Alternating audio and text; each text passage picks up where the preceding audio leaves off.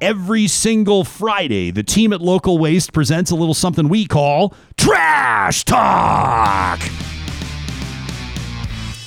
All right, this one from Robert, who sent it in to talk at ryanjespersen.com. Hey, to the guy in the fancy car who rips through our neighborhood while my kids are trying to sleep, I have two pieces of advice. Number one, you were made perfect, whole, and complete. Not everybody is destined to wear size 13 shoes or extra large gloves. You will find your someone, but this is not the way. And number two, he says, Ryan, if you could tap into Jim Carrey's voice in Liar Liar, stop breaking the law, asshole!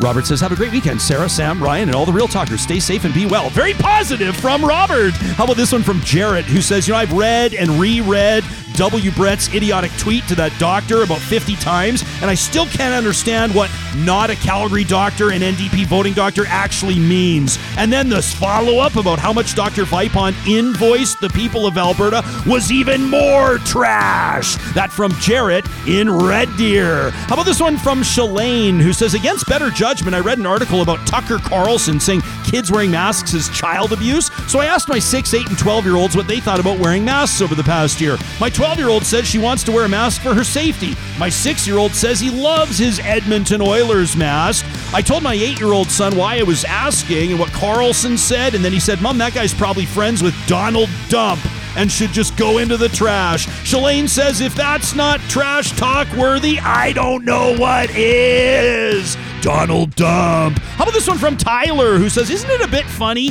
that the government who reduces corporate tax rates and preaches small government is introducing a, you know, tax to use Alberta parks? Let's call it what it is, Jason Kenney. It's a tax. Low income individuals already face enough boundaries. This will prevent them from accessing the great outdoors. You want to fund the parks? Increase the corporate tax rate. Fund it properly. This government is so out of touch with Albertans, says Tyler. It's time to get them out of here. And I've got a trash talk for myself today. We'll get into this more next week. But Edmonton's police chief, Dale McFee, says in fact it was not a hate fueled attack, let alone a hate crime, when a whole bunch of kids piled on one kid, a black kid, at an Edmonton school.